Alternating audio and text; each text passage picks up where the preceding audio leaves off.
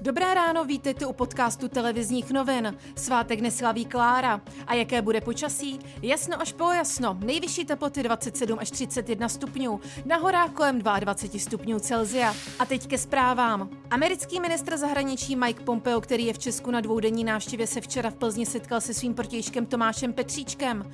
Ministři například probrali zejména vztahy s Ruskem a Čínou, spolupráci v boji proti mezinárodnímu terorismu nebo obchodní vztahy.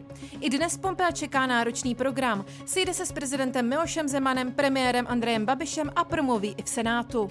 Okresní soud v Karvené poslal do vazby 54-letého muže, který je podle policistů vyníkem sobotního tragického požáru v Bohumíně.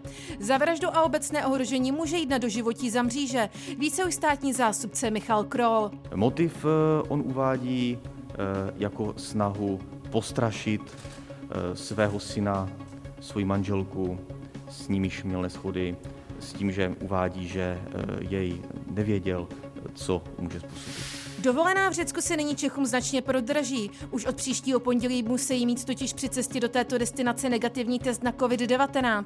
Ministerstvo zdravotnictví se rozhodlo posílit kapacitu odběrových míst. Více už hlavní hygienička Jarmila Rážová. To bude vždy v krajském městě na bazi fakultní nemocnice nebo krajské nemocnice.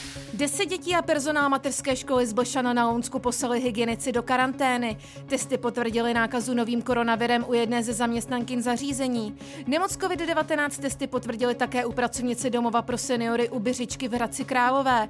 I tento ústav je v karanténě.